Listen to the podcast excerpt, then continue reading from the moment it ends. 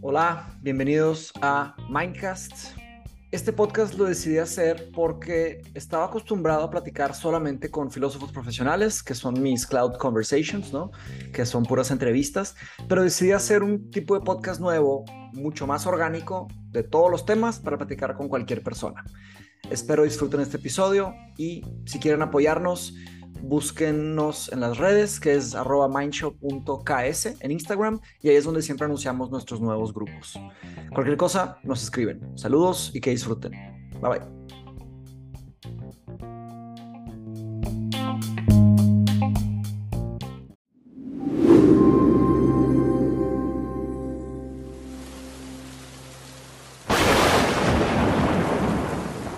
Mi estimado Luis Juárez Blanco, bienvenido. Muchas gracias, muchas gracias por invitarme a, este tu espacio, Mateos, que has creado, que sé que lo, creas con, mucha intención, con mucho ahínco y que va progresando cada vez más. Muchas gracias. Muy bien, muchas gracias. Entonces, eh, Luis, eh, Luis Blanco ha sido nuestro estilista, bueno, tanto mío como de mi mamá, como de la familia, por muchos años. Claro que nos hemos convertido en amigos, hemos platicado de miles de cosas. Lo que le digo a Luis es que pues ya tenemos nuestro podcast, siempre que voy a ir a visitarte a, tu salón. Entonces dije, pues, ¿por qué no te invito a platicar un poquito aquí? sí. Bueno, qué padre, no, es súper interesante porque, mira que te, te, confieso que este es mi primer podcast. Yo nada más escucho la palabra podcast, pero aún todavía en esa materia no me había metido, así que te agradezco mucho por introducir en este nuevo espacio de comunicación hoy en, el mundo, ¿verdad? Sí, sí, es muy interesante. Entonces, ah, pero pienso que aunque, aunque la palabra podcast para ti no es tan del día a día o no has estado tanto, yo pienso que tú eres un gran profesional en el arte de la conversación, ¿sabes? Eh, varias veces que hemos estado ahí, eh, que, que, voy a cortarme el cabello contigo, pues salen pláticas bien interesantes, ¿no? Hablamos de, de, de muchos temas. Entonces, en un momento me platicaste, Luis, que es parte de tu trabajo el, el, ser un buen eh, conversador, ¿no? Entonces, este, que, ¿cómo ha sido para ti esa experiencia, ¿no? A lo largo de los años, ¿cómo ha sido para ti esa, ese espejo, ¿verdad? Porque está la parte de estilista y la parte de, la plática. Pues esa palabra que comentas, ese espejo, eh, eh, que comentas, eres un buen conversador, es, el conversador es precisamente en este caso el cliente, en este caso eres tú, en este caso son las personas que están sentadas en mi silla. Ellos son los buenos conversadores. Eh, para mí, tal vez para ustedes, yo no soy, eh, como alguna vez te comenté, el, el oficio de, o la profesión de, de, ser peluquero, de ser estilista, conlleva obviamente una relación con, con con el, con, la, con el personaje, con el cliente que estás atendiendo, porque tenemos el tiempo, tenemos 20 minutos, tenemos media hora, mm. y bien puede haber una comunicación no verbal o verbal, pero la comunicación la va a haber. Eh, en este caso, el, el, la comunicación que, que, tú recibes mía es la que tú me estás ofreciendo con tus oídos y la que yo estoy ofreciendo a ti con, con mis oídos. Así yo lo veo esto todo es mi perspectiva, obviamente, lo que habla aquí. Eh, eh, eres un excelente conversador tú para mí, por lo cual me, motiva a seguir hablando, a, seguir platicando. Eh, en cuanto a comunicación verbal, si yo, si yo recibo una comunicación de mi cliente, de la persona que esté sentada, de una manera que está callada, de una manera que, que está seria, que está pensando, va a ser diferente la comunicación. Va a haber comunicación, pero va a ser diferente esa comunicación, porque ¿qué me está diciendo esa persona? Que a lo mejor requiere silencio, que requiere concentración, que a lo mejor está pensando en algo, porque normalmente siempre existe la comunicación inicial de una, de cuando llega alguien a tu silla, eh, cómo estás, cómo te ha ido, pues, ¿qué, ¿qué, vamos a querer el día de hoy, cómo, cómo quieres tu cabello el día de hoy, eh, cómo lo has sentido. Entonces siempre hay un poquito de comunicación que da pauta a, más comunicación y que se vaya extendiendo esta plática. Pero cuando el cliente de repente dice, así lo quiero, así lo quiero, y se acabó y, y se queda viendo el espejo, pues te está diciendo algo y ya hay una comunicación ahí y a lo mejor puedo ser un excelente conversador también para esa persona, porque lo que él quería es precisamente esa comunicación no verbal o que, que me esté mandando una señal con su celular de que está... lo, que lo que me está dando a entender es que pues no tengo tiempo para ti, ahorita yo estoy comunicándome acá, yo estoy en el negocio, estoy atendiendo a otras personas. Eso es lo que yo tengo que interpretar y, y, y el estilista de hoy tenemos que interpretarlo de esta manera y no tomárnoslos con un apego de, de que, eh, afán de que, es que, es grosero, que, que mala onda. Simplemente de que me está diciendo, como antes tal vez una revista, agarraban una revista y se ponían a leerla. A lo mejor te estaba diciendo, y quiero leer, quiero leer, que está entendiendo esto. Eh, porque inclusive yo lo veo, yo cometí esos errores, están con el celular y yo les pregunto algo sin que yo vea que estén y están así, y terminan ellos por apagar el celular para prestarme atención, que me resulta a veces un poco incómodo porque ching, ya lo interrumpí, ¿no? O, lo estoy forzando a platicar. Fíjate. Pero finalmente esa es conversación verbal y comunicación no verbal. Eh, hay por ahí un psicólogo que se llama Paul Ekman, que... él, ¿Cómo disculpa? Paul Ekman. Paul Ekman, ok. Es un psicólogo muy, bueno, precisamente como que él se enfocó en la parte facial, en la comunicación eh, facial, que, qué expresas tú con tu cara, que, que se supone que los primeros segundos tú puedes identificar si esa persona trata de, de mostrarte o, o, a lo mejor sin intención, él muestra un comportamiento, una emoción. Entonces él trata de codificar las emociones en los primeros rasgos de la, de la cara, de, la, de esa comunicación no verbal. Y es hoy para nosotros, los profesionales de la belleza, bien importante distinguir ese, ese momento, ¿no? Es, ¿qué, ¿qué, me quieres decir? Si estás contento, estás alegre. Y vaya, bueno, pues esas son a lo mejor las habilidades que, que uno va creando, yo con cuarenta y tantos años dedicándome a esto, eh, a, a, identificar lo que el cliente, lejos del corte y del servicio que se va a llevar conmigo, lo que el cliente, que, que en la mayor parte de los casos es cliente amigo, mm. espera de mí en ese momento, ¿verdad? Sí es como me nutre a mí y como yo lo nutro a él. Puedo ser un excelente comunicador sin decir una sola palabra, solamente con mi escucha, con mi escucha, como alguna vez te comenté, una, una clienta eh, me comentó al final de, de, que ya, ya cuando estaba pagando, estaba yendo, estábamos despidiendo, me comenta, Luis, eres el mejor conversador que, en, mi vida que he encontrado. Y sabes lo que hablé en ese momento con ella, en, eh, en esa plática, uh, pues sí, no, o nada más escuchando, la moviendo la Realmente lo que ella quería era que alguien la escuchara, que alguien la escuchara y, para ella eso era comunicar, para eso ella era una plática, ¿no? E, ese pudo haber sido el caso de, esa persona, pero en otros casos, la persona que estoy que yo sentada o es muy seria o, o es muy platicadora y es protagonista y quiere hablar y le tienes que dar su espacio porque pues es, eh, eh, es, es, un encuentro que ella programó y ordenó, y organizó, hizo una cita, pues ¿qué espero de Luis? Espero esto.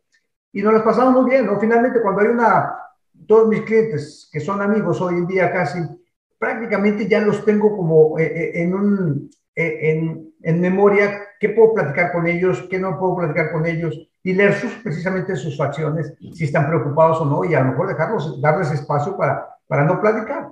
Eso es tal vez lo que desarrollo, desarrollo yo como, como estilista después de tantos años, ¿no? Y no solamente yo, sino creo que todo aquel que, que trabaje dentro de la belleza o similares eh, puede, puede entablar con su, con su paciente, con su cliente, y que es uh, riquísimo. Sí. Es una comunicación espléndida. Definitivamente. Entonces, fíjate, wow, tanto que, que comentas. Eh, mira, primero que nada, algo que noté fue que, eh, pues, a veces las personas hablan de cuando hay una conversación, está la escucha, ¿verdad? Y está el, habla. Y eso sería, pero tú hablaste de la visión, de la, de la observación. Es decir, mucho que sucede si no estamos observando con cuidado, ¿verdad? Pues se nos pasan ciertos detallitos por ahí, ¿no? Y volviendo al tema del podcast, Fíjate que me ha tocado ver muchos podcasts en donde no está ese, esa atención, ese, ese cariño al, detalle, ¿verdad?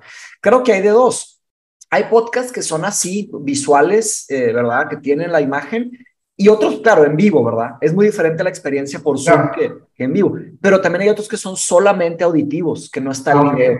Entonces ahí también sería, pues es otra barrera, ¿no? Son diferentes. No, definitivamente, definitivamente. El hecho de que no participara yo en un podcast, este, eh, bueno, pero parecido a esto, he tomado algunos webinars y, y veo que en algunas partes que la persona con la que estás hablando puede, estar, bueno, con la que supone que estás hablando, puede estar viéndote a los ojos, digamos en este caso viendo a la pantalla o, prestando atención, pero o a lo mejor muchas veces están en otra cosa, están en el celular al mismo tiempo que están aquí o están escribiendo, están haciendo otra cosa, cosa que para una persona como la mía de mi edad, digamos, en mi tiempo, sería como que, sí, no quiere platicar conmigo o está distraído. Sin embargo, ustedes jóvenes tienen esa inmensa habilidad que se puede manejar en miles de redes sociales, en muchas redes sociales, en, muchas cosas, y, y, han hecho esa habilidad que antes era propia de, de, una mujer, que podía estar, su cerebro lo divide y puede estar en muchas cosas al mismo tiempo. Ahora, ustedes millennials, ustedes jóvenes, pueden, pueden tener esa habilidad, ¿no? Yo tengo mis dos hijos. Sí, y sí. decía, oye, ponme atención, ¿no? Este, estoy, estoy hablando con tú y, les decía acerca de lo que estaba hablando y ellos te responden perfectamente porque estaban escuchando al mismo tiempo de que estaban haciendo otra cosa, ejecutando otra acción. No quiere decir que, que, esté distraído, simplemente que tienen esa habilidad que a yo no desarrollé en, en mi momento. Sí, son diferentes habilidades que se, que se van desarrollando. Entonces, sobre el tema de la mirada, definitivamente, el tema de la mirada es central y en estas experiencias que son tan comunes hoy en día, ¿verdad? De, de las videoconferencias, es difícil porque está la cámara y al ver la cámara, en teoría estaríamos viendo los ojos de la otra persona. Prácticamente. Pero cuando uno ve la imagen de la persona, parece, estoy viendo tu rostro, pero en realidad ya no estoy viendo la cámara. Entonces... Exacto. Si yo estoy así, exacto, estoy viendo como que estuviera viendo hacia una de mis notas o celular. Cuando veo la cámara es cuando te veo, ¿verdad? Exacto. Cuando estoy haciendo eso. La, te la tecnología tendría que ser que la cámara esté en los ojos de la persona. Totalmente de acuerdo. ¿Verdad? Pero pues es muy difícil hacer algo así. O sea, no, yo creo que para ti no. Yo creo que tú andas en, ese, en eso de la inteligencia ahorita artificial y toda esta parte tecnológica que creo ah, que tú puedes aportar todo una gama de, de opciones e innovaciones, sí, ¿no? Ser. Sí, tu, tu mundo es ser una... innovar. Hay una, hay, eh, hay, una cámara que me enseñó Billy, Billy, Billy Robsar, que básicamente la cámara te sigue pero como tú te mueves, digamos, es, es inteligencia artificial. Entonces te mueves para atrás y la cámara se hace un zoom o te acercas y la cámara se aleja, como un cinematógrafo, ¿verdad? Ah, pero es, es, de la misma computadora o es una cámara separada? Es una cámara aparte que hay que comprar, pero no, no, no, sé cómo sea el tema. Pero volviendo a lo que comentaste de las distracciones, ¿no? Sobre la, la múltiple, el, el, multitasking que le llaman, ¿verdad? Ajá, ajá. Pienso que sí, nuestras generaciones, y bueno, para abajo más, ¿verdad? Las, como le llaman, generaciones Z, la generación Z y todo, están desarrollando esto, pero también creo que hay, hay algo de excesos ahí, ¿no? Hay quienes eh, porque me ha tocado que hay personas que dicen, no, pues yo puedo ver una película mientras tomo notas, mientras leo. Espérame, espérame, no tanto, ¿verdad? O sea, hay, hay, hay, hay, hay medidas, ¿verdad? Y el tema del celular, pienso que es uno de los vicios de nuestros tiempos, o sea, como la revista, ¿verdad? Pues es ahí, eh, claro, es eh, en este momento de una piedra angular en el tiempo donde estamos en esa, esa parte de que, qué es bueno, qué es malo, si está bien que el, que el joven, que, que la persona eh, se distraiga tanto con el celular, porque a veces, muchas veces obviamente aporta y otras veces disminuye. Sin embargo, creo que ustedes, ustedes, sobre todo tú, este, mm. eh, Mateus, eh, es bien importante lo que tú logras hacer, todo lo que me cuentas cuando vas a visitarme, híjole, wow, cuántas cosas puedo hacer este, al mismo tiempo, en el mismo día me estabas contando lo que quieres emprender ahora con tu hermano. Y digo, oye, pues si apenas tienes tiempo para ti y ahora, pues, este, con todo lo que viene en tu vida en el futuro, uf, no sí. sé cómo lo vas a hacer, pero esto lo, lo, has creado tú a base de una fuerte y enfocada disciplina. Mm. Yo creo que de que se puede, se puede. Sí lo sí. podemos hacer. Son, a, a, lo mejor son algoritmos que, que, que, se desarrollan en nuestro cerebro desde no, jovencitos, sí. desde chiquitos, para poder cumplir con todas estas funciones que, que no podemos, que yo no puedo. A lo mejor no lo he intentado tanto, pero vaya, sí si yo sé que tú eres una persona muy, muy disciplinada y por eso has logrado lo que has logrado, ¿no? Este, Gracias, Luis. Es un, es, es, esa disciplina bien encaminada normalmente sería llevarla a cabo teniendo un buen emprendimiento. No siempre, pero qué bueno que, que, tú lo haces. Es, eh, es muy interesante tu, tu, chamba de disciplina. No sé, tú qué, qué cómo lo veas. ¿Es importante la disciplina para, para lograr eh, enfocarte, para lograr cumplir tus metas? Sí, 100%. Eh, la verdad es que, pues, tú sabes que, digo, no sé si te he platicado, pero yo nunca fui un estudiante brillante, nunca fui a sacarme cienes ni nada precisamente porque pues no me, pues está el tema del interés, ¿no? El interés está conectado, pienso, con la atención y la disciplina está conectada con la atención y el interés, ¿no? Difícilmente nos vamos a ser disciplinados en algo que o no nos interesa o no estamos atentos exactamente. Entonces, creo que está conectada también con la palabra práctica, ¿no? Eh, esta gran capacidad que tienes tú de, de, cortar el cabello y, y, esta habilidad espeja que sería de conversar y todo esto, verbal, no verbal, viene de una gran práctica, ¿no? Comentaste cuarenta y tantos años ya en, en esto.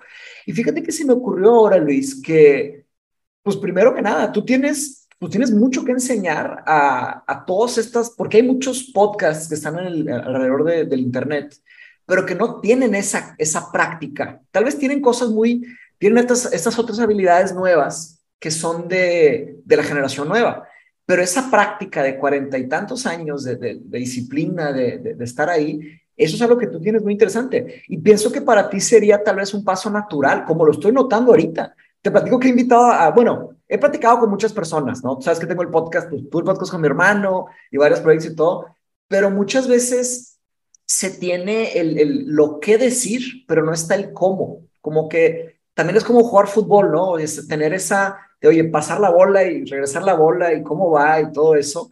Creo que tú serías un gran eh, podcastero, si te interesara algún día lanzar un podcast. Sería muy interesante para mí. Fíjate que, que, que, a lo mejor como no me he metido al barco, y gracias, este, pues por, por, por, múltiples cosas que a lo mejor tengo que hacer y que no le había dedicado a tiempo, no le dedico tiempo, sí sería interesante para mí, me gusta mucho compartir mis conocimientos, me gusta mucho platicar, eh, compartir, no influir, porque es también bien importante cuando estás platicando el no tener que querer siempre decir la verdad.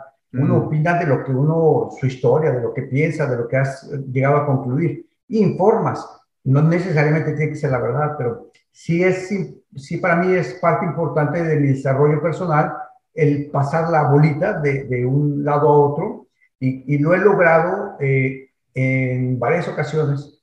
Y es para mí eso súper recompensante, eh, me siento muy dichoso, eh, como seguramente tú hoy lo, yo, yo, yo, te puedo nombrar las personas a las que he podido influir en, a lo largo de mis años como tal vez como, como profesionales o, de otra forma, pero tú tienes ahora con esta posibilidad de podcast, con esta posibilidad de las redes sociales, de tus cursos en línea que ofreces, que son hiper interesantes, son muy interesantes, tienes, has influido ya a tu corta edad y, con tan poco tiempo en el desarrollo de, este, de estos cursos que haces, has influido en la vida de muchas personas.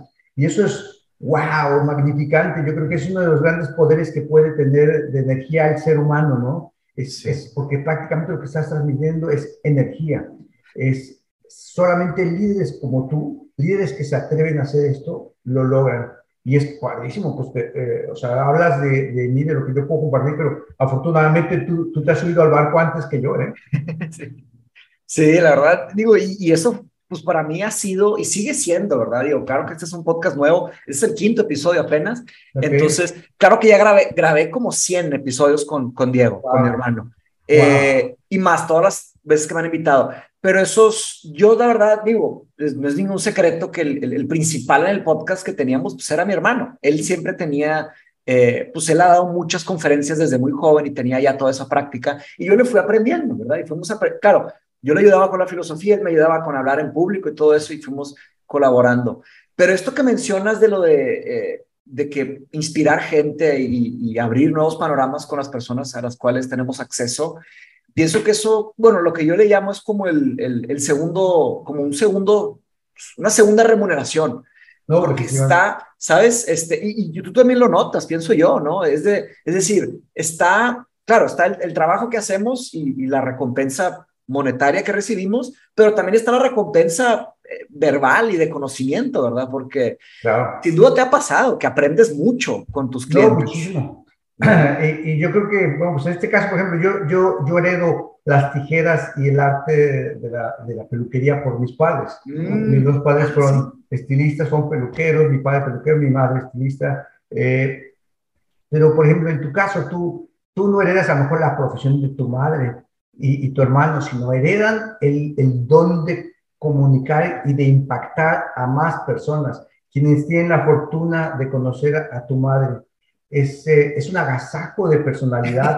y, y, si, y, y, si yo me metí en la computadora y en esto, si alguien se lo debo, es a tu, a tu mami, que siempre me ha empujado, me ha motivado a, hey Luis, si yo puedo, tú puedes, ¿no? Mira, nadie me enseñó, mira, vamos a, pícale aquí, pícale acá, y, y ahora vas a ver que, y eh, es una gran comunicadora, es una gran motivadora, tiene tanta experiencia, tiene tanto conocimiento esa mujer pero sobre todo que están tan abiertos como Diego y como tú en compartir, en, en, compartir sin ver a quién, comparten, comparten esa información y eso finalmente ustedes se están trascendiendo en ellos. Es, parte de ustedes se está yendo en sus vidas de, de, cada uno, ¿no? Tu madre ha impactado a, tanta, a tantas personas, a tantas personas. nosotros. Que, que, que, ella ni se imagina, que ella ni se imagina cuánta gente ha, ha impactado y no directamente pues a ustedes que siguen esta cadena de, de transmitir eh,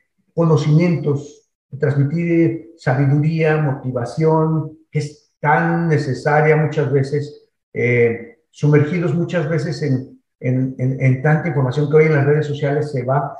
Eh, pero esta información que recibimos de, de, ti, de tu hermano, de tu mami, es es de esa que, que, que, te mueve a hacer alguien, a investigar, a hacer las cosas, no nada más a hacer el escucha, sino a participar en tu vida, en tu camino.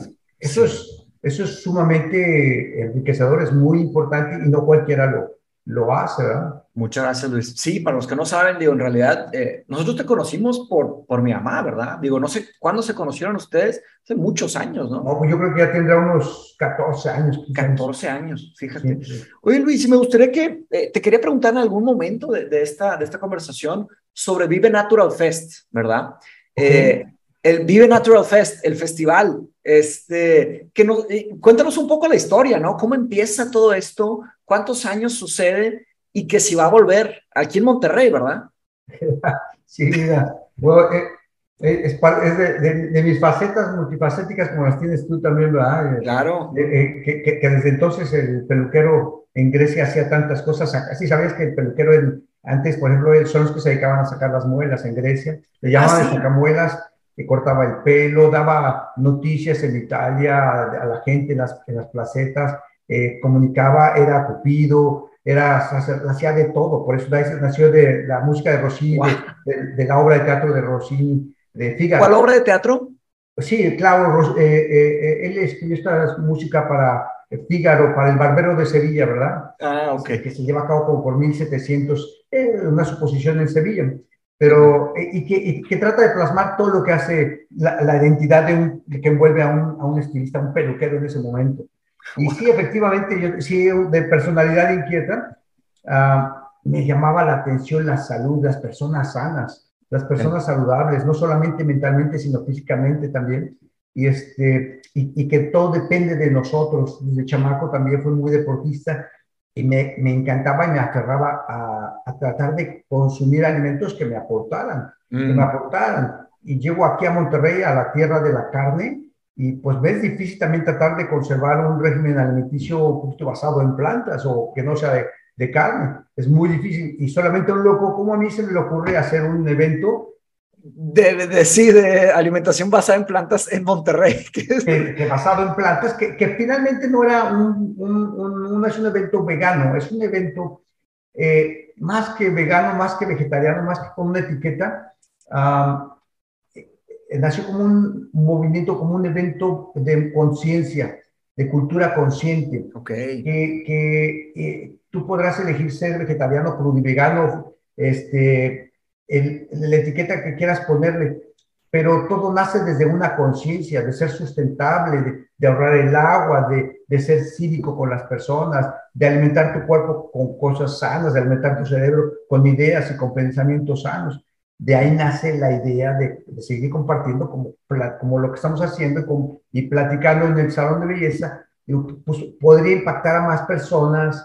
Eh, empecé a ver eventos porque se relacionaban a, a, la salud en varias partes del mundo. Claro, no fui a estos lugares, sino a través del Internet. Dije, ¿por qué no hacer algo acá en México?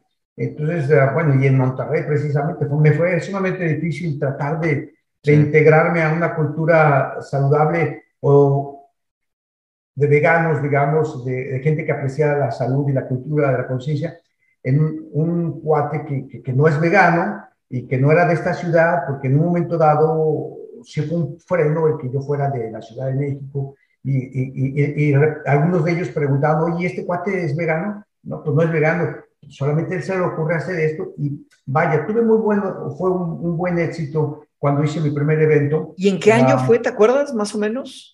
Esto fue en el 2017. 2017. 2017, sí, fíjate que este... ¿Fue en Sintermex, no? ¿O en dónde fue? fue? en Sintermex o dónde fue? No, no, este fue en, Pabellón M. Pabellón M. Pabellón M, fíjate, sí, con, también con, con, con porras de tu mamá, con la ayuda de, mucha gente positiva y consciente, inclusive con el apoyo de una plática de tu hermano en aquel entonces. ¿Me acuerdo? Nos hizo el favor de dar una plática, tuvimos un panel de conferencias estupendo, la reacción de la gente fue muy motivante, fue muy buena, quedaron con hambre de, de seguir teniendo eventos como este porque no, no, pues no se había registrado algo parecido. Y bueno, pues eh, al, siguiente año hice el, segundo allá en Sintermex. 2018 en Sintermex. Desafortunadamente después con la pandemia me, me acortó un poquito ahí las salas para seguir haciéndolo, ya estaba programado, pero este, ya, estamos, ya estoy ahí en, eh, armando, tratando de armar el, tercer Vive Natural. Entonces, tengo, tengo varias cosas que comentar contigo sobre esto. Eh, primero que nada, te quiero presentar a los, a los doctores del Antropoceno que, eh, de hecho, te extiendo la invitación al próximo grupo de Antropoceno, que ellos estudian ¿Te platiqué de ese curso o no? Del impacto de los humanos en la Tierra, creo que todavía no, ¿verdad? todavía no. Ok, entonces Ahí te platicaré. El grupo A4 va a empezar pronto, no, no, no falta tanto, ya te platicaré por ahí. Pero ellos, digo, uno de los doctores está en Querétaro, el doctor Javier, pero los otros dos doctores, tanto Carlos como Pepe, están aquí en Monterrey. Entonces, me gustaría acercarte con ellos, tanto para que lleves su curso, eh, y te invito con, con, todo gusto, ¿verdad? Para que participes. Eh, y que platiques con ellos para ver cómo te pueden ellos ayudar a conectar tanto con la comunidad del antropoceno que estamos desarrollando en Mindshop, que está creciendo bastante, bastante gente interesada, como con eh, como con, tal vez te pueden apoyar con conferencias o pláticas por ahí. Pero ya, sí, ya tienes fechas. Eh, eh, ah, y, Mateo, así como que, digamos, a lo mejor para quien no pudiera entenderse fácilmente qué es el antropoceno. Sí, perdón. Rasgos. Perdón, entonces, eh, antropoceno es un término que viene de la geología, es un término geológico que está compuesto por dos, dos palabras. Antropos, que es hombre, persona, ¿verdad? Viene del griego antiguo, y el seno viene de la, de la era, era geológica, está el holoceno, ¿verdad? Eh, y otras que la verdad no es mi especialidad, pero la, la, la, evidencia ya irrefutable y claramente tangible que estamos viendo a todos lados, ya sugiere que estamos entrando en una nueva era que se está denominando antropoceno. ¿ok?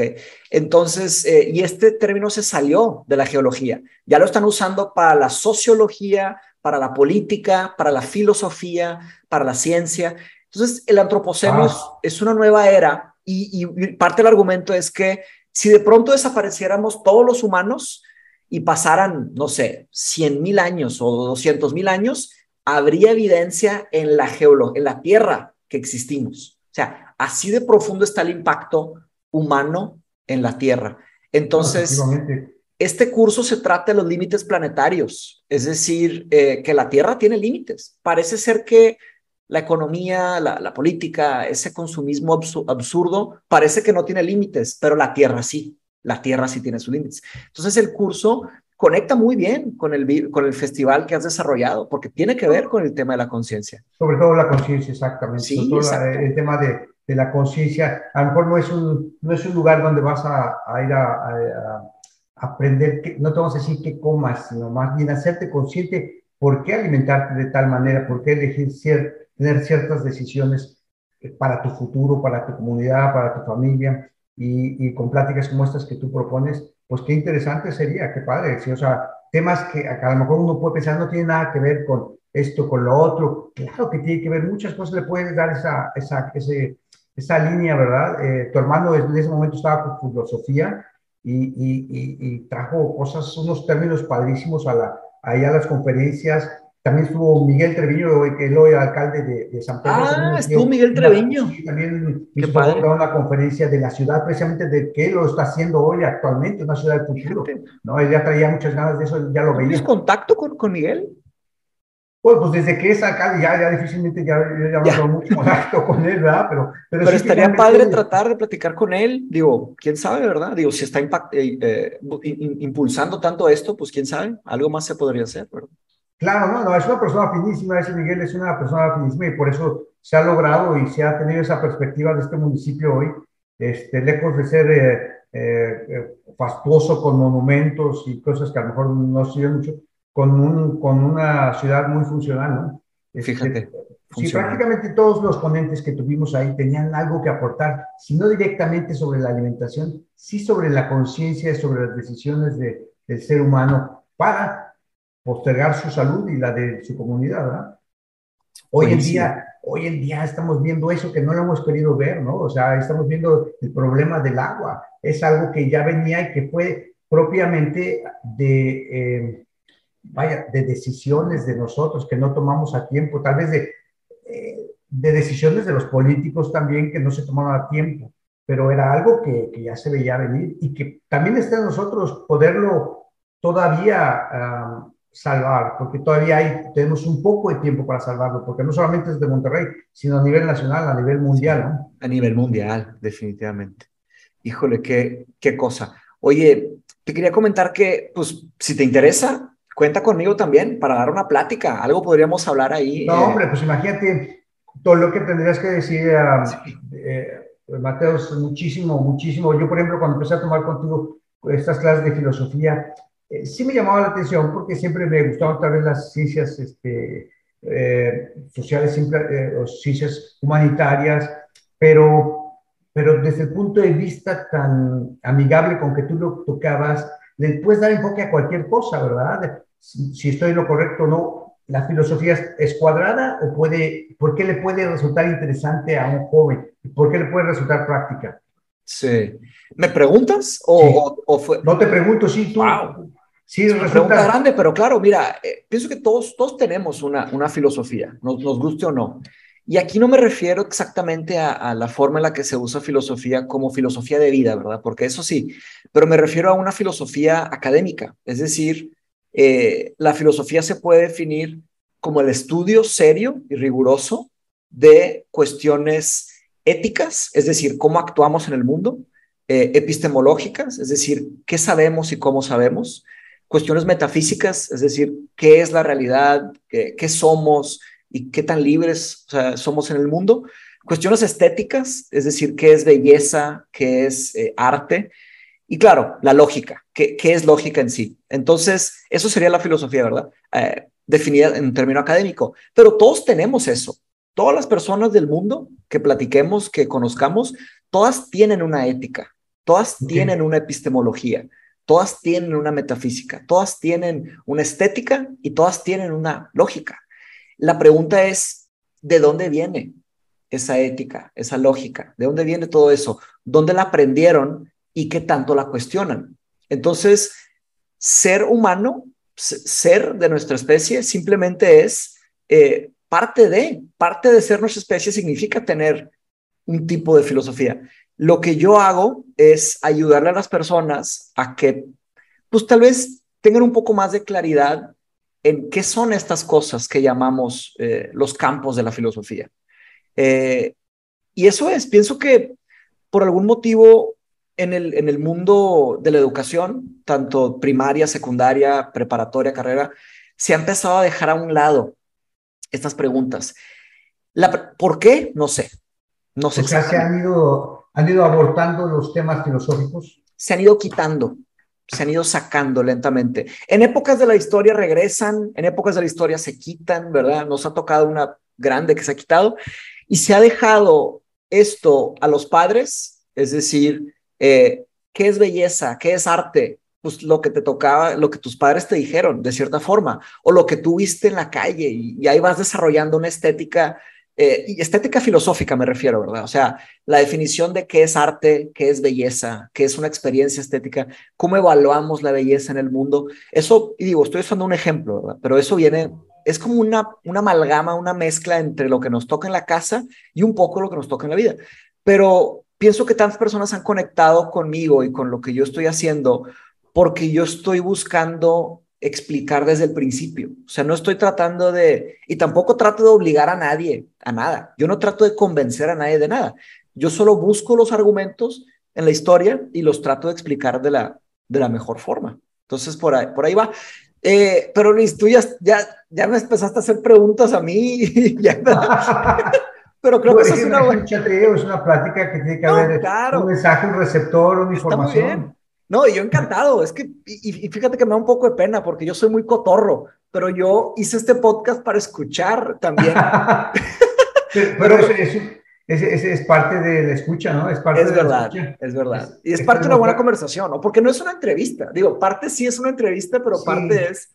Sí, yo creo que eh, estos, este, son, estos podcasts, por llamarlo así, son muchas de las veces son enriquecedoras precisamente por eso, porque eh, se muestra, estamos aquí tú y yo, no es que haya más gente, sí la hay, posiblemente que padre, ¿verdad? Sí, eh, Atrás de, viendo esto, pero pero eso fluye más como una plática entre, dos amigos, entre dos personas. Y, claro, la confianza, ¿verdad? Que se nota entre nosotros que pues llevamos muchos años conociéndonos, es diferente cuando acabas de conocer a alguien, ¿verdad? Es, claro, es enriquecedora. De hecho, así inclusive cuando estoy cortando el cabello, cuando estoy haciendo algo, estoy platicando tan padre, tan entretenido con la clienta, con el cliente, que, que de repente un cliente al lado o una persona que esté, esté, esté esperando se mete a la plática, se mete a la plática porque le resulta también como que atractivo o, le sembró ahí algo, una duda y de repente se vuelve así como que ya, ya, ya, hay, ya hay tres personas o más personas platicando del tema, de un tema pues casual, normal, ¿no? Sí. son de las cosas que también trato de platicar en mi salón, o sea, que sean cosas que tampoco causen una, una este, fricción, que pues vaya, que fluya una comunicación a gusto, vienen a pasarse un rato aquí al salón Claro. No, no, a estresarse ni a pelear, ¿no? no a, Por supuesto, sí. De, eso se trata. Con estas pláticas también así es. Yo te pregunto, este, relacionado a lo, que, a lo que yo veo, quién me está entrevistando, con quién estoy platicando y por qué, ¿no? O sea, me intriga tanto a mí, por ejemplo, la filosofía. Wow, o sea, lo que sí estudié, sí me gustaba, pero no, nunca había enfocado tanto eh, y reparado que, que, pudiera tener lugar en tantas, en, tantas, en tantas áreas de la humanidad, ¿no? En, tantas, en cualquier área de la humanidad puede tener. Cualquier área. Sí, las, disciplinas, lo, que estudiamos en, en, la academia, lo que estudian en realidad los, los, los académicos, los intelectuales, como, como le quieran llamar, los que se dedican a investigar, a estudiar, pues es una mezcla entre filosofía y matemáticas. Es una mezcla de todo esto. Claro, el, el, el concepto de historia en sí, pues tiene su filosofía y tiene su aspecto matemático también, pero eh, si tomas química, física, psicología, sociología, economía, política, vienen de una mezcla de, de estas dos, ¿verdad? Claro, eh, la filosofía busca el estudio también del, del, arte en sí, ¿no? Que es arte, que es belleza, que son, que son todas estas. Eh, pero quiero retomar el, el tema de, de, una propuesta que te hice cuando platicamos ahí sobre el podcast.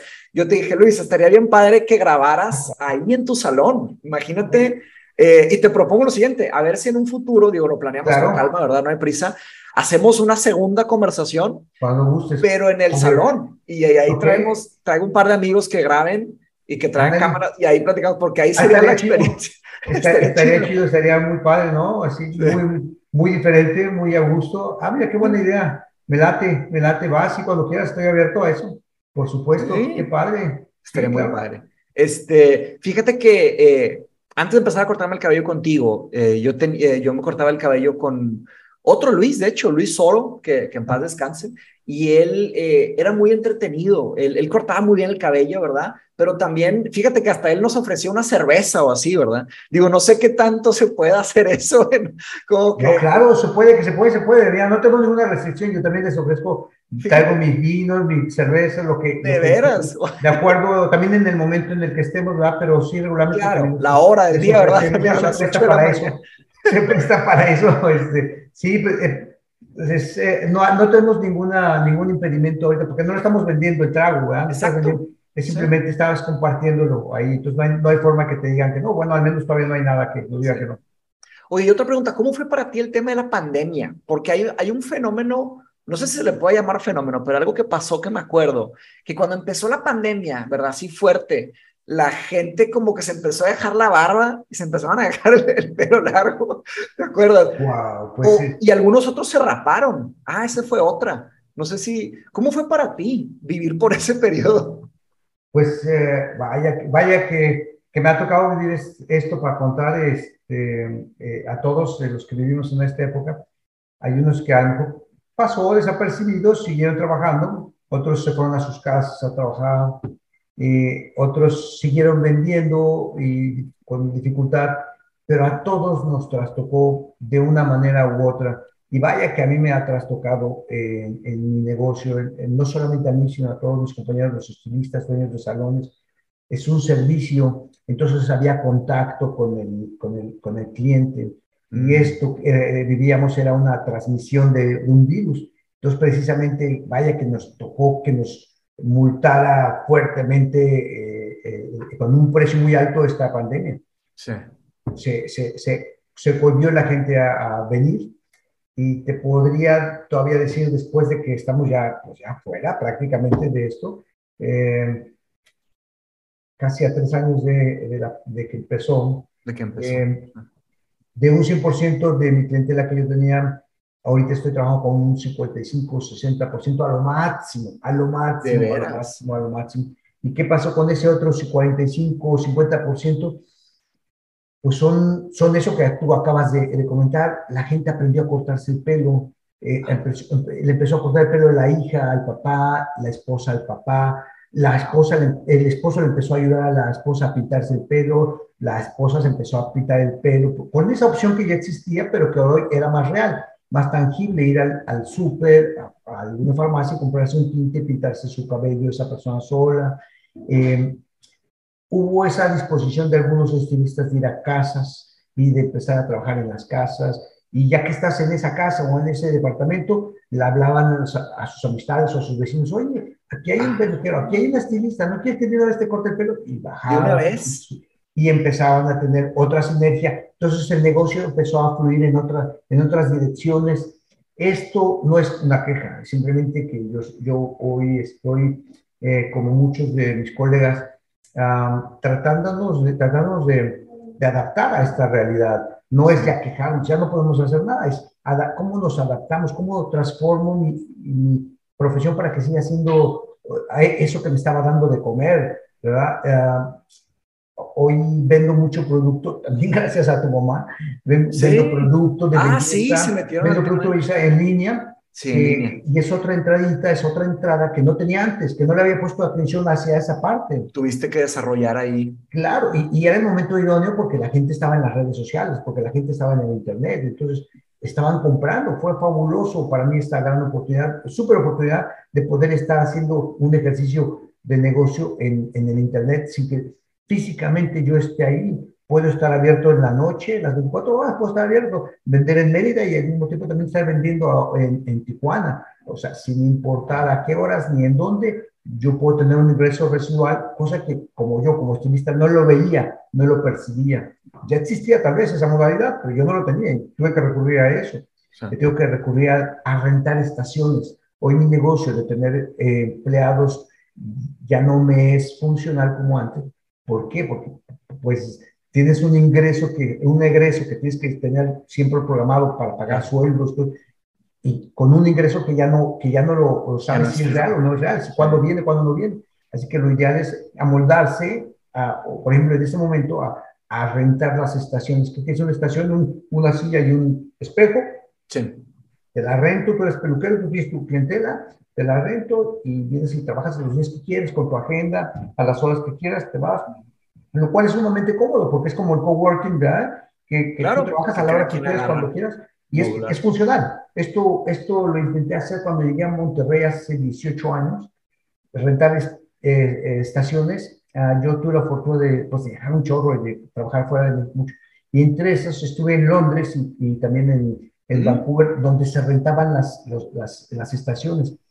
Cosa que yo quise implementar cuando llegué hace 18 años a Monterrey y nadie me pelaba. Nadie, nadie así como que, o sea, ¿cómo, ¿cómo entrarle? Primero, no tenía la gente, los colegas no tenían ese, ese espíritu de, de, emprendedor, de atreverse, de, híjole, pues, échate clavado. Función, no se, aventaban, no, se, no se aventaban, ellos querían sueldo seguro, algo seguro, una lanita segura, aunque fuera poco, pero algo seguro, ¿verdad?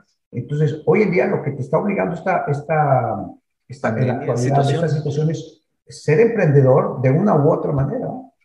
Vaya, o sea, que sí, sí se ha transformado, ¿no? Este, no me puedo quejar porque el negocio se ha transformado y seguirá transformándose. Platicando contigo, la otra vez me comentaba sobre la, como, en lo que estabas trabajando tú con una empresa francesa de la publicidad en, los camiones, que, que, a lo mejor gusta el ejemplo de, por ejemplo, aquí en el vídeo de tu salón, pudiera haber una pantalla algo eh, emitiendo un, un, un, anuncio específico para la persona que estuviera pasando por el estacionamiento de la plaza y lo viera. Estaba ajustada, esa publicidad está ajustada al cliente.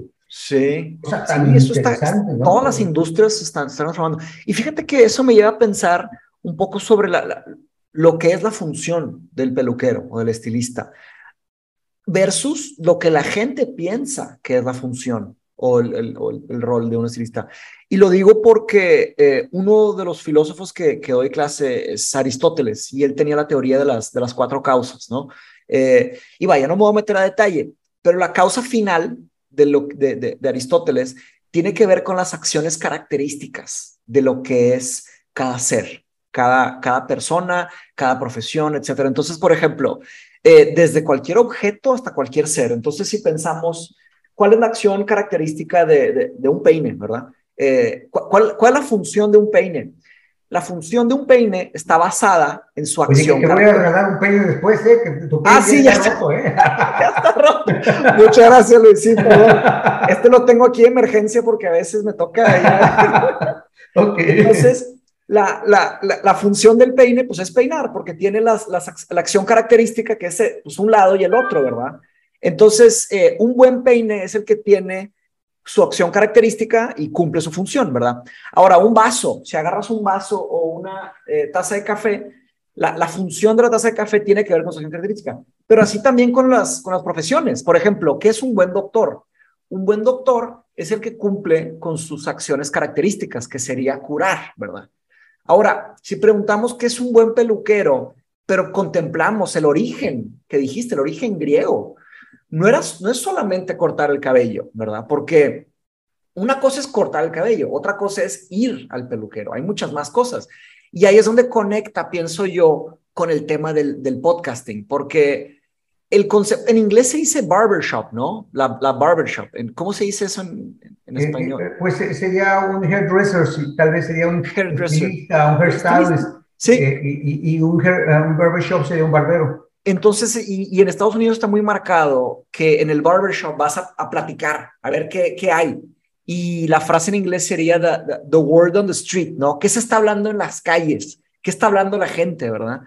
Y, y, no es lo mismo exactamente que la palabra chisme, porque la palabra chisme es, oye, ya te enteraste de tal y tal, aunque sí hay una función antropológica del, del chisme, es decir, todos queremos saber lo nuevo, todos queremos.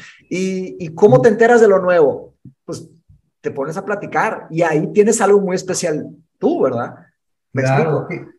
Eh, eh, eh, bueno, esa palabra que dijiste nuevo, bueno, es que estoy escribiendo un libro precisamente acerca de lo nuevo, estoy tratando de escribir un libro. Estás escribiendo un libro, qué padre. A, a, a, la connotación de nuevo, cómo influye la, lo nuevo en nuestras vidas, cómo nos motiva, ¿verdad? Todo lo que sea nuevo puede cambiarte tu vida y le da, le da plenitud y le da la alegría a, tu vida, le renueva, le da ese pero bueno, no me decía mucho, pero porque eso, me, eso es lo que me fascina, la parte de lo nuevo. La novedad es una fuerza enorme. Tremenda, tremenda, y hasta pudiera ser una de las causas principales para ser feliz. De verdad, eh, la parte, de buscar las novedades. Darle esa parte novedosa a tu vida, creo que tiene que ser el ingrediente esencial, esencial para, para lograr una armonía, una felicidad en tu vida personal, con tu pareja, con tu trabajo, con, con todo, con todo, con todo. La palabra ah, novedad, obviamente a lo mejor no lo podemos hacer de una manera como lo pueden hacer los otros, pero siempre buscar una parte novedosa en nuestra, nuestra chamba, lograr, digamos, a una, a una persona que no se puede pedir que una, un chofer de autobús haga algo nuevo, dice, no, no voy a meter por esta calle ahora para, para, para conocer, para hacer para nuevo. Ver qué hay, sí, no, no, cambiar lo va a poder hacer, no lo va a poder hacer, pero sin embargo a lo mejor puede eh, para darle novedad, me voy a vestir hoy diferente, pues para crearme otra idea de mí mismo, voy a ponerse un sombrero diferente, voy a saludar a la gente, les voy a preguntar de dónde, oye, pues vienes por aquí, algo, hacer algo, a lo mejor contribuir con una agencia de, oye, pues cuántos hombres y cuántas mujeres entraron, yo te puedo dar ese dato específico, a lo mejor te sirve, algo nuevo siempre se puede hacer y le vas a, con esa parte, con ese ingrediente de novedad, le vas a dar un cest a tu trabajo, a tu vida diaria, ¿no? Si eso lo empleamos en la familia, en, en, el trabajo, en todo lo que hacemos, seguramente, seguramente vamos a ser más, uh, vamos a estar más contentos, vamos a estar más felices, vamos a estar más realizados. Esa es una parte muy que me, que me ha despertado mucha curiosidad, esa, esa parte qué que padre, Qué padre. Pero sí, efectivamente, sí, lo que comentas es, eh, hay que prepararse un, un estilista, un peluquero, un, este, los profesional de qué se requiere para cumplir es, es eh, lo, que, lo que hace un vaso, lo que hace ese peine. El, el, fin, ¿verdad? Eh, la función. Primero, pues obviamente la parte técnica, que yo le atribuyo el, 10% para el éxito de tu negocio. el 10%. El 90% está en la persona. ¡Wow! El estilista como persona.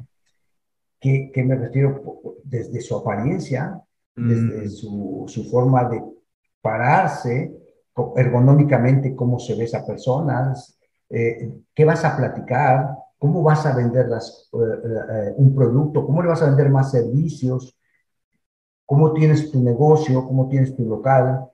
Todo eso que, no, que, es, que podría ser la comunicación no verbal, eso vende más que la técnica que tú ocupes. Conozco muchos colegas que no son muy buenos, pero que bien venden, son excelentes vendedores.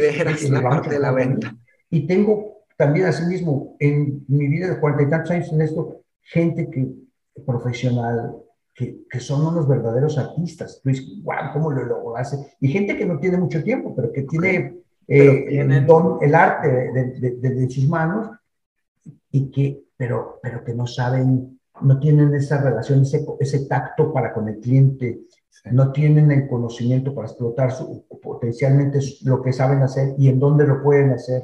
Mm. Y a esto me refiero que creo que también para hacer, cumplir con una función como la que tú dices, tenemos que tener claro que un estilista, cualquier profesionista, tiene que estar preparado y, y, no necesariamente tiene que salir de una gran escuela, sino hoy en día tiene que prepararse en, en su casa. Eh, tenemos estos medios, podemos hacer tutoriales. Antes para, para estar actualizado, pues tendría que viajar a Estados Unidos, a Francia, para traerme lo último de Francia, lo último de Nueva York lo nuevo. no, hoy en día simplemente pongo el YouTube y pongo ahí los, y ya, y hasta me dicen cómo hacerlo, hasta me dicen cómo hacerlo. Mucho está dentro de nosotros. afortunadamente mi madre me dio una carrera, soy, soy licenciado en comunicación, tengo varios estudios que me, que me sirven a mí. Ah, eres licenciado en comunicación, sí, sí. Para poder tal vez dar más. Tengo compañeros que tienen carreras, que son estilistas, y logras, eh, logras entender un poquito te das cuenta que fluye para estas personas un poco más fácil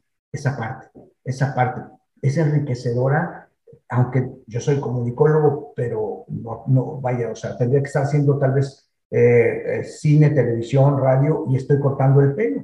Pero, sin embargo, los conceptos me sirven perfectamente para, para mi vida, los aplico, o simplemente la plática el que, que tú vayas y tengas, que yo tenga conversación contigo, mucho influyó en que yo me preparara, en que yo tuviera un estudio, en, que sé la diferencia de, de, los apocalípticos y de los integrados, en que conozco un poco la teoría de Humberto Eco, de Freud, todos esos datos que a, lo mejor hoy un estilista técnico pues a lo mejor no los manejan.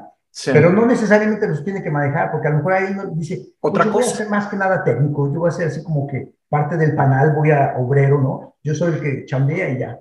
Pero tenemos otros que, que, que, tenemos a lo mejor una edición más alta, o al menos queremos otra diferencia, queremos, claro.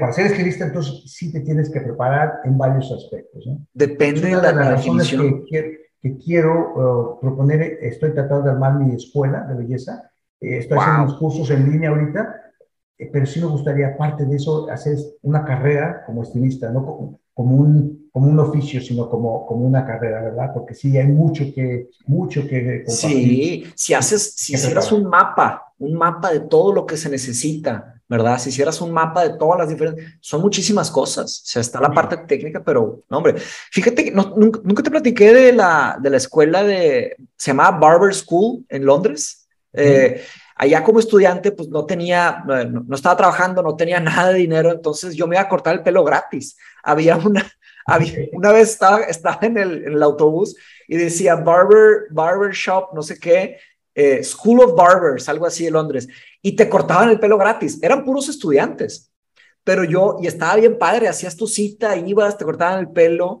eh, y claro que era gente practicando, y había una persona que supervisaba está bien padre. Todo eso yo dije, wow, qué, qué buena idea, qué interesante. Sí, claro, eso lo hay en, en, todas partes, sí, las, las escuelas.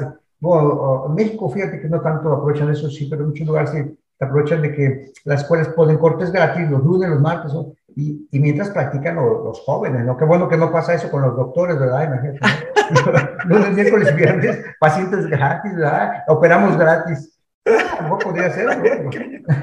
pero sí nos sirve mucho para practicar y para que, este, y para aquellos que, sobre todo los que andan fuera de casa o que traen un ingreso muy reducido, pues puedan ahorrarse una lanita, ¿verdad? Sí. Luis, mi estimado, se nos ha acabado el tiempo. Te agradezco muchísimo. hombre, es un placer, un placer, Mateos, qué buena onda, ¿eh? Ya me gustó esto del podcast. Yo sé, yo sabía que Pero bueno, Voy ahora a platicar, me toca platicar con Jared, un compañero, ahorita en otro, Zoom, pero te mando un fuerte abrazo, Luis. Eh, mi idea es que quede hoy mismo, a ver si lo puedo subir hoy mismo, pero si no, ahí quedará en internet. Te paso la liga. Fuerte abrazo, Luis. Cuídate mucho, Mateos. Hasta la próxima. Hasta pronto.